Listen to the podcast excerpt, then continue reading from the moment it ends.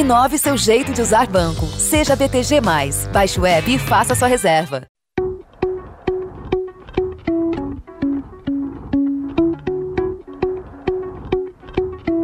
Muito bem, está começando a partir de agora mais uma edição aqui do nosso Poder em Pauta. Quinzenalmente nós temos nossa tradicional conversa com os repórteres e setoristas em Brasília para falar sobre os poderes, poder judiciário, legislativo e executivo, a relação entre eles e, claro, os principais fatos e notícias que mexem com o rumo do país. Cumprimentá-los, primeiramente, Jussara Soares, já está aqui com a gente, vencedora do prêmio Estadão de Jornalismo. Ninguém está sabendo, mas agora está sabendo, porque eu estou contando. Tudo bem, Jussara? Na categoria entrevista, você ganhou uns 212 prêmios. Parabéns. obrigada, obrigada. Oi, primeiro, né? E que bom estar aqui falando com vocês e obrigada aí por lembrar e contar aos nossos ouvintes desse prêmio. Foi muito legal, fiquei muito feliz aí de ter esse trabalho reconhecido num ano tão é, difícil, mas a gente conseguiu é, fazer bom jornalismo também. Muito bem. Cumprimentar também o Rafael Moraes Moura, que acompanha o Judiciário, o Supremo Tribunal Federal, numa semana bastante agitada antes do recesso. Tudo bem, Rafa? Como vai? Tudo certinho, Emanuel. Já estou um pouco melancólico, fim de ano, virada de ano, né? 2020 já vai deixando para trás, mas estamos aqui firmes e fortes. Muito bem. E cumprimentar Felipe Frazão, que cobre o Judiciário, também está aqui com a gente. Fala, Frazão. Olá, Emanuel. Olá, meus colegas aqui de Brasília e olá, ouvintes. Lembrando que esse é o último episódio do Poder em Pauta no ano de 2020. A gente vai voltar a só se falar em 2021, ou melhor, com os três. O Estadão Notícias segue aqui dia a dia com você, mas com os três, o nosso próximo compromisso apenas em 2021 vários assuntos hoje, mas os centrais, relações internacionais, né, política externa brasileira e o ministro Ernesto Araújo bastante pressionado ali no governo do presidente Jair Bolsonaro. E vamos falar também sobre guerra das vacinas e sua relação aí com o judiciário, posicionamento do judiciário, inclusive sobre a obrigatoriedade da vacinação. São alguns dos temas do programa de hoje que está começando a partir de agora. E abrindo o nosso Poder em Pauta de hoje, eh, a gente vai falar já sobre decisão, né, assunto bastante quente, sobre decisão do Supremo Tribunal Federal, como o Rafa gosta de dizer, no season finale de 2020 do STF, decidiu que estados e municípios podem obrigar, ou melhor, tomar medidas, né, eh, acho que o Rafa até pode explicar melhor, porque cria uma confusão até onde vai a obrigatoriedade da vacina. É a partir de sanções, é isso, né, Rafa? Exatamente. Pensando, vamos fazer uma analogia com o voto obrigatório, né, Manuel? A gente sabe que o voto é obrigatório no Brasil e nós temos que comparecer às urnas. Só que no dia do primeiro turno, a gente não chega ninguém na nossa casa batendo a força na porta e dizendo vai votar Emanuel com uma arma na mão. Pelo menos a gente espera que isso nunca aconteça com nenhum dos nossos ouvintes, né? Pelo menos numa democracia. Então ninguém é obrigado a ir à força numa sessão eleitoral votar, mesmo o voto sendo obrigatório. Então a lógica aqui é parecida. A gente sabe que se a gente não votar e não apresentar justificativa para o TSE, a gente está sujeito a uma série de sanções. E é isso que o Tribunal, o Supremo Tribunal Federal decidiu. O Supremo Tribunal, Tribunal Federal, nesse season finale, agitadíssimo, né, com plot twists, reviravoltas no julgamento do Maida Alcolumbre e, e as pontas soltas para o ano que vem, o depoimento do Bolsonaro já foi marcado, Manuel, para fevereiro. Então, assim, já temos até a pauta do ano que vem com os episódios, mas voltando para o que aconteceu nessa semana, o Supremo decidiu o seguinte: olha, independentemente do que a União, do que o governo Bolsonaro, do que o presidente Jair Bolsonaro, da nossa querida Jussara, que fica na cola dele todo dia, independentemente do que o governo decidir, estados e municípios têm sim o direito de determinar a vacinação compulsória, a vacinação obrigatória. Inclusive, eles podem até impor sanções, restrições para indivíduos que se recusarem a tomar essa vacina. E o Supremo Tribunal Federal, Manuel, Jussara, nossos ouvintes, Frazão, ele frisou muito: a vacinação obrigatória não é a vacinação forçada, não é a força, não é pegar a pessoa pelo braço, espetar e botar a injeção. Não é isso. O que o Supremo Tribunal Federal entendeu é o seguinte: a saúde é um interesse coletivo, bem-estar, a gente tem que preservar a sociedade diante da mais pavorosa pandemia dos últimos tempos. A vacinação é um ato de solidariedade. E tem uma frase muito boa da ministra Carmen Lúcia nesse julgamento, Manuel, que eu queria usar aqui, uhum. em que ela fala que o egoísmo não é compatível com a democracia. Então, esse foi o tom do julgamento. Então, o que o Supremo Tribunal decidiu, por 10 a 1, é que estados e municípios vão ter essa autonomia para decretarem a vacinação compulsória desde, claro, que sejam, é, até impor essas restrições, desde que sejam medidas razoáveis, amparadas em leis. Então, de repente, a gente pode ver, por exemplo, matrículas em escolas, pagamento de benefícios sociais, até mesmo concursos públicos ter essa exigência. Eventualmente, até a locomoção, você entrar num lugar público, numa prefeitura, ou então num, num restaurante, enfim, vai depender de estado por estado, de município por município. E aqui eu quero chamar de novo a atenção, né? A gente sabe que essa pandemia foi um enorme desafio para a gente, para todos os nossos ouvintes, para os 200 milhões de brasileiros, e o Supremo foi frequentemente acionado para ser o árbitro desses conflitos, dessas controvérsias, pacificar a questão. Lembrando aqui que o Supremo deu a estados e municípios o direito de decretar medidas de isolamento social, o que enfureceu o presidente Jair Bolsonaro. Também obrigou que o governo divulgasse integralmente aqueles dados de mortes e infectados por coronavírus, né?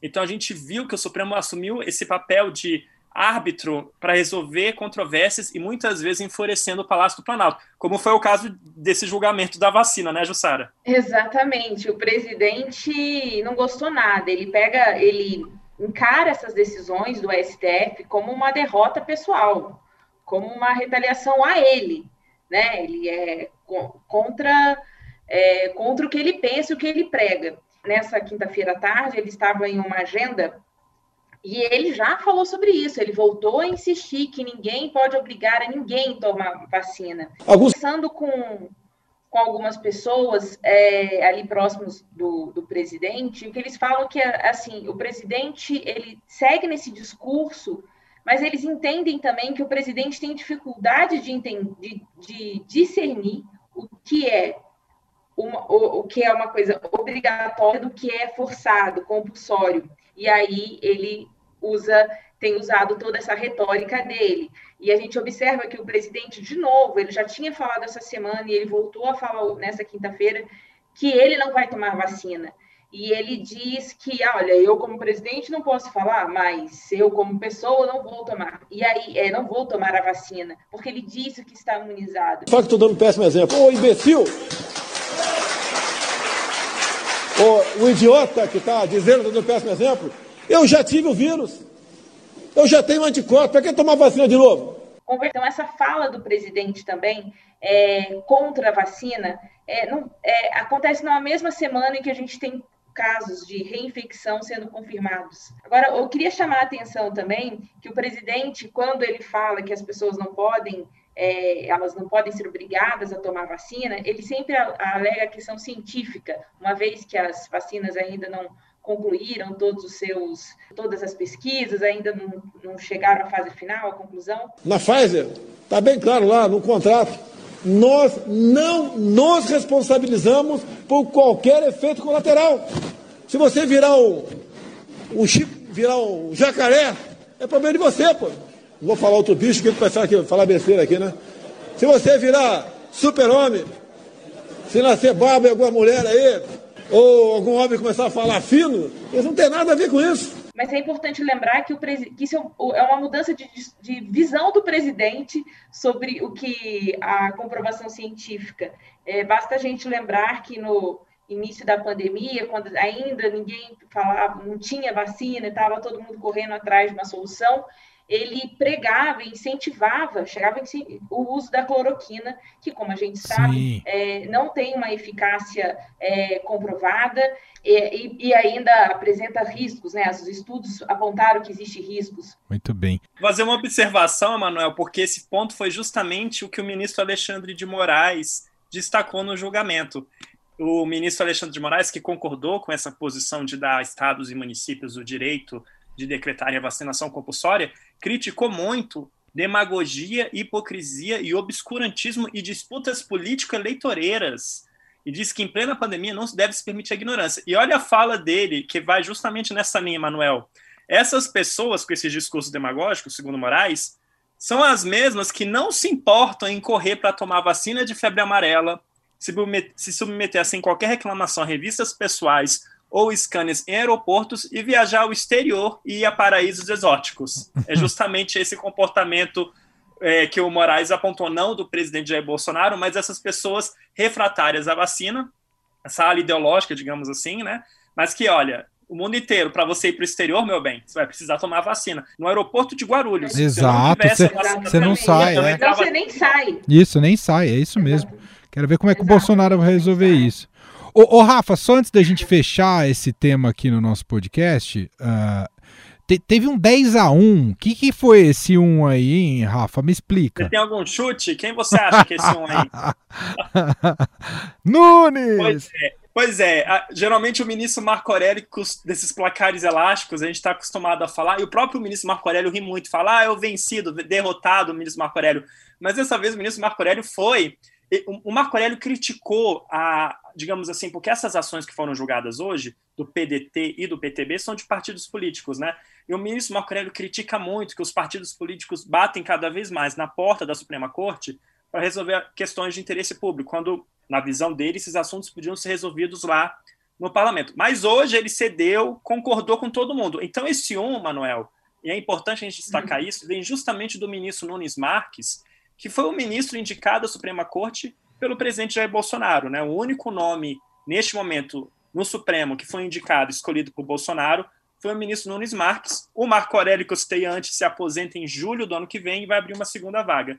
E a posição do ministro Nunes Marques, Emanuel, eu apurei deixou muita gente, como eu poderia falar, surpreso, é, intrigado. Escolha o adjetivo.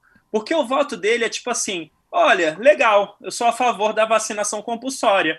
Só que ele coloca uma série de empecilhos na prática para essa vacinação compulsória. Ele diz o seguinte: vale a, os estados e municípios podem fazer isso como a última medida de combate contra o coronavírus desde que seja ouvido o Ministério da Saúde e se for esgotado, eu estou usando trechos do voto dele, sim, tá? Sim. Se for esgotado todas as formas menos gravosas de intervenção sanitária. Então ele colocou tanto critério na prática que é tipo assim: olha, Manuel, eu concordo com você, mas na prática eu discordo. Tem que ter isso, tem que ter aval do Ministério da Saúde, tem que ser a última opção possível depois do esgotamento de todas as possibilidades. Muito bem, assim fechamos o primeiro tema de hoje aqui do Poder em Pauta e agora vamos falar sobre o Itamaraty. Política externa brasileira e a pressão que está sofrendo Ernesto Araújo, chanceler brasileiro, ministro das Relações Exteriores, Nessa semana, inclusive, né, esse foi um fato bastante simbólico, o Senado rejeitou o indicado de Bolsonaro para a delegação permanente do Brasil na ONU. E, e com foi um ambiente ali no Senado que o Frazão vai contar para a gente o que está acontecendo. Ele está na marca do pênalti ou não tá, Frazão? Olha, se dependesse de um, um grupo bastante influente no, no lobby político, empresarial aqui de Brasília, ele já estaria com aquele pênalti do Roberto Baggio na Copa de 94. Pra fora do gol. Fora do estádio, fora praticamente. Do estádio. Partiu, bateu, acabou! Acabou!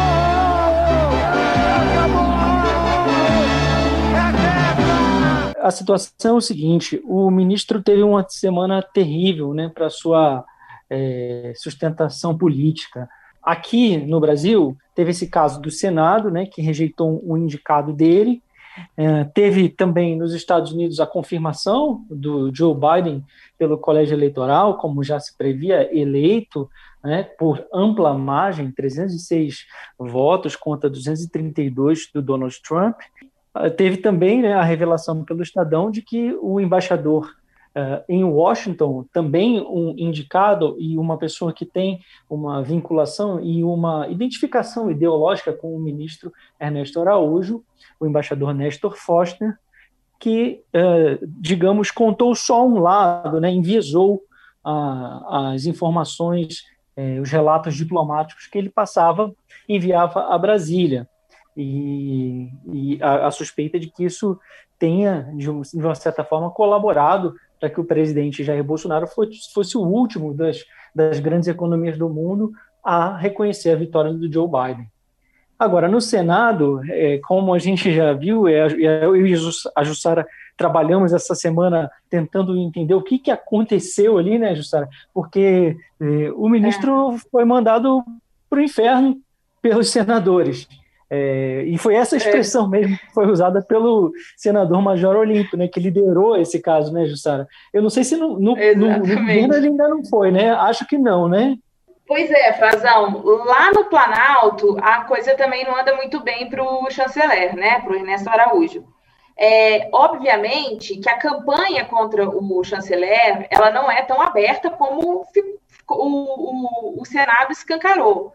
Mas a gente tem ali ah, os integrantes da ala militar, do que a gente convencionou chamar de ala militar, que são esses egressos das Forças Armadas, que ficam ali diariamente no ouvido do presidente, fazendo sugestões. Olha, presidente, talvez seja melhor é, colocar uma pessoa menos ideológica, né? É, todo mundo sabe que o ministro Ernesto Araújo ele é alinhado ao guru da direita, Olavo de Carvalho, né? É, então, os militares sempre é, costumam dar essa sugestão ao presidente para que coloque alguém mais pragmático, que seja capaz de restabelecer essa as relações mesmo do, do, Brasil com outros países em temas que são muito importantes, né?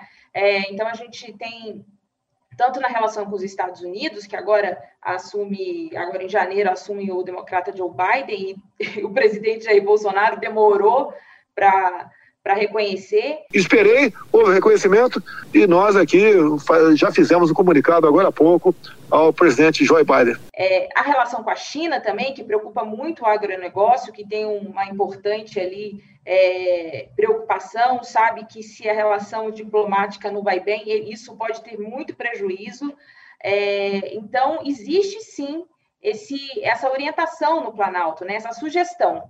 Mas é, tem, uma, tem uma coisa, a gente sabe que o presidente Jair Bolsonaro gosta do, do ministro Ernesto Araújo, e, e, é, e é muito importante a gente pontuar. É, uma coisa são os auxiliares do presidente mostrar restrições e ficarem né, nessa tentativa de é, mostrar para o presidente a importância da substituição. Mas daí o presidente é, aceitar essa sugestão ou estar inclinado a fazer uma substituição demora um tempo né?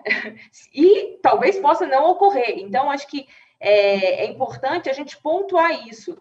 É, da diferença entre o que querem os auxiliares do presidente, alguns, né, não todos, mas alguns, e o que o presidente realmente deseja. É, o que é conversando ali nos bastidores do, do Planalto, que eles falam é o seguinte: vale, a, a, vale o que vale para o Salles, vale também para o Ernesto. Embora as decisões desses dois ministros é, o Salles, desculpa, é o ministro do Meio Ambiente, que também é muito contestado e também diversas vezes teve a demissão pedida. Então, o que, que, o que, que, que os auxiliares diretos do presidente falam? Olha, esses dois ministros, embora muito criticados, eles têm o apoio do presidente e eles cumprem o que é o desejo do presidente. Então, uma coisa é falar, ah, porque o ministro está fazendo errado, porque o ministro tem uma política. Aí o que as pessoas falam é, esses auxiliares não é o ministro, não são os dois ministros, é o próprio presidente, eles estão ali cumprindo ordens, né? Agora, outra coisa que é importante a gente, a gente lembrar que é, o presidente tem uma, uma piada, virou até piada no, no dentro do governo, que é o seguinte: é, quanto mais o ministro apanha, mais ele fica, mais tempo ele fica no governo. Então, nesse sentido, né, quando a gente faz matéria, vai perguntar: olha, e aí, o que está acontecendo? Aí, geralmente, né, os auxiliares falam assim: olha, foi criticado, acho que ele vai ficar, ganhou uma sobrevida. Mesmo as pessoas que estão ali penduradas, ali com cartão amarelo, acabam ganhando sobrevida, porque, como a gente sabe, o presidente se irrita muito com as críticas, né? É, e, e aí, é, essa é a, a piada interna, mas que tem um fundo de verdade pelo que a gente veio até aqui, né? Ô Frazão, pode tudo. Né? Só pra gente fechar, é, dá para acreditar numa, numa real inflexão do governo nesse sentido? Mesmo que seja, mesmo que Ernesto Araújo saia, a questão é a ideologia que está por trás. Se ela não altera, não muda muita coisa, né, Frazão? É, eu acho que o que vai pesar mais é, é a cabeça do presidente, né? Ou algo concreto que o faça é, entender que, que o, pressões econômicas de fato, né, como o agronegócio fez agora com essa com essa rejeição do indicado do Ernesto, que era na verdade era um diplomata que não tinha nada a ver com, com o tema, né? Porque o que aconteceu foi o que ele foi o, o embaixador Marzano, Fábio Mendes Marzano, iria para Genebra para representar o Brasil, principalmente perante o Comitê de Direitos Humanos da ONU, é, que não tem nada a ver com, com temas é, econômicos, e, e, ele acabou se indispondo com a senadora Cátia Abreu, que é uma representante do agronegócio, e ela conseguiu mobilizar o Senado para dar uma resposta uh, ao Itamaraty, um recado ao presidente, um recado de insatisfação com uh, essa ideologização que ele prometia não fazer na campanha, mas que é o que o Ernesto Araújo faz desde o início do governo. E o que tem sido dito, Manuel, que uma mudança precisaria de um aval do presidente, mas já houve algumas é, modulações, por exemplo, mudanças no que ele viu que não funcionava na articulação política no início do governo, de, de não conversar com os partidos, ele trocou, abandonou isso. Quer dizer, eu acho que quando o presidente também se vê é, diretamente ameaçado, como no caso da articulação política, que ele via ali ameaças ao seu mandato, à continuidade do seu governo, e pode ser assim também com uma perda de, de apoio é, importante no, no no, mercado financeiro, uhum. na área econômica, é, que vê é, a China e outros países europeus é, como importante, importantes aliados, pode ser que ele comece a se mover. É, eu conversei com diplomatas que entendem que talvez tome uma atitude só de trocar o ministro mais para frente, como a Jussara estava dizendo, ele não age sob pressão, ele não gosta de dar o braço a torcer, e eles esperam ali para, de repente, para depois das eleições na Câmara, né? depois que o Biden tenha tomado posse, eh, que está previsto agora para janeiro, a eleição da Câmara e do Senado é em, em fevereiro, para que as coisas não fiquem um pouco carimbadas, né? de que o, o, o, Ernesto caiu por causa do Senado, ou que o Ernesto caiu claro. por causa da pelo Biden ter chegado e assumido o poder. Exatamente. Ô, Frazão, e tem uma outra coisa que é que, que dentro dessa, dessa, dessa conversa de bastidores, né, de ah, vai substituir, mas quem vai substituir? A questão é quem vai substituir.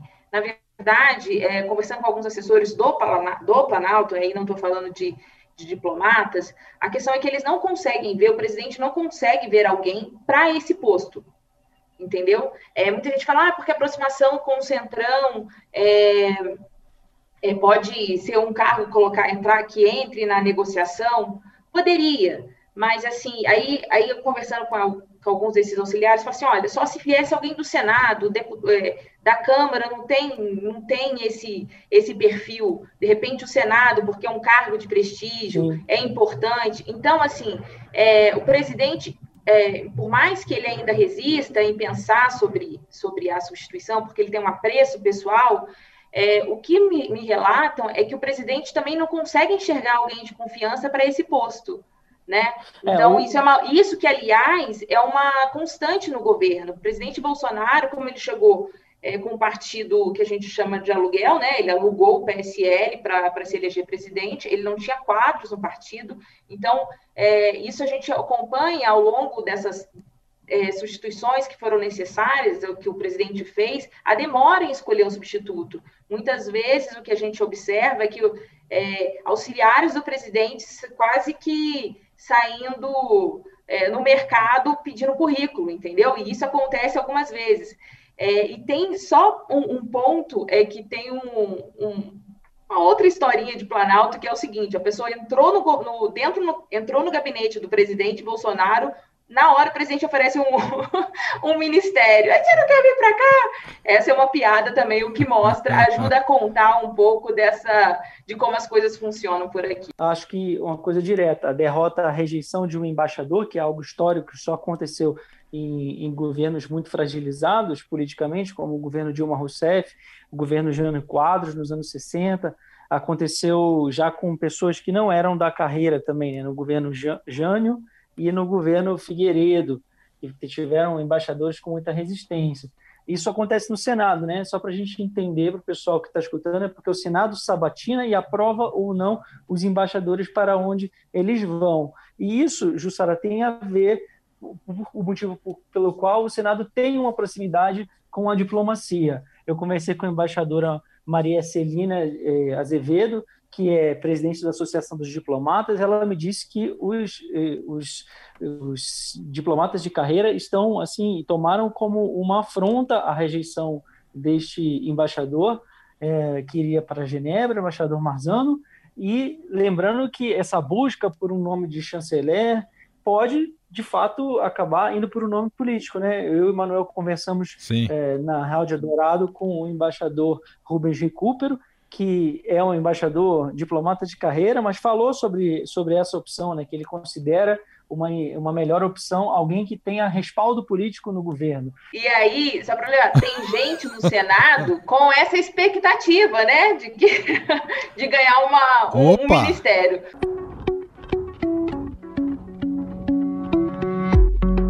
Muito bem, assim encerramos mais uma edição aqui do Poder em Pauta com os três repórteres setoristas diretamente de Brasília. Primeiramente, Rafael Moraes Moura, muito obrigado e aquela diquinha final para a virada 2020-2021. Obrigado, Rafa. Perfeito. Emanuel, se me permite, eu queria agradecer o pessoal do primeiro prêmio de jornalismo inclusivo, que me deu um prêmio na edição online por uma matéria dos pronomes neutros, a eu vida vi. cada vez mais visível deles, dos pronomes neutros, uma matéria bem bacana que a gente fez no Estado Online. Queria agradecer o pessoal da HBO, do Jornalistas e Companhia, pelo prêmio. E dicas de filme a gente tem que ter, né, para fim de ano. Então a minha dica, gente, é pro Prime Video um filme chamado O Som do Silêncio, Sound of Metal em inglês. É um filme super cotado para o Oscar 2021 e ele conta a história de um baterista, Emanuel, que do nada perde a audição e tem que reinventar a própria vida e a própria carreira. A interpretação dos atores é magnífica. Não esperem um whiplash, tá mais para um drama francês. E preste muita atenção no trabalho de som, na questão do áudio. Como o áudio, ou a ausência do áudio, ajuda a contar a narrativa e a gente viver a vida do protagonista nesse momento em que ele tem que aprender a ser surdo. É maravilhoso, arrebatador e um desfecho assim de arrepiar a alma. Vai estar na minha lista dos melhores do ano, com certeza, e queria que vocês também tivessem essa experiência. Muito é bom. Isso. Belíssima dica aí para o fim do ano. Feliz Natal, feliz ano novo para você e a família. Rafa, agradecer também Felipe Frazão. Obrigado, Frazão. Feliz dois, é, final né, de 2020 e nos falamos em 2021. Frazão. Falamos, é, queria agradecer a todos que acompanharam o nosso projeto aqui do Poder em Pauta, que estreou neste ano, que vai seguir no ano que vem, que todos cuidem-se muito e tenham um período de festas com suas famílias e um ano mais leve em 2021 para todos nós. Muito bem. E Jussara Soares. Feliz Natal e Ano Novo para você, Jussara, em Brasília. A gente se fala em 2021. Beijão para você. Obrigada, que 2021 a gente chegue com boas notícias, vacina principalmente, e aquela recomendação, né? É, vem festa de final de ano, mas é importante a gente, de repente, é, avaliar se, é, se, se não é a hora de deixar passar o Natal junto essa vez, para a gente conseguir se abraçar nos próximos anos. Verdade. Então, até essa vacina, cuidado redobrado, máscara, evite aglomeração, é, mantenha distanciamento, lave as mãos, álcool gel, tudo isso. Então, o que eu desejo é vacina em 2021 e que a gente continue se cuidando. É isso. Então, assim encerramos a edição de hoje aqui do Poder em Pauta, que volta no ano que vem. E, claro, continue acompanhando aqui todas as edições do Estadão Notícias. Estadão Notícias desta sexta-feira vai ficando por aqui. Contou com a apresentação minha, Emanuel Bonfim, produção de Gustavo Lopes e a montagem é de Moacir Biasi. Diretor de jornalismo do Grupo Estado, João Fábio Caminuto, e o nosso e-mail podcast@estadão.com. Abraço para você, um excelente fim de semana e até mais. Estadão Notícias. Inove seu jeito de usar banco. Seja BTG. Baixe o app e faça sua reserva.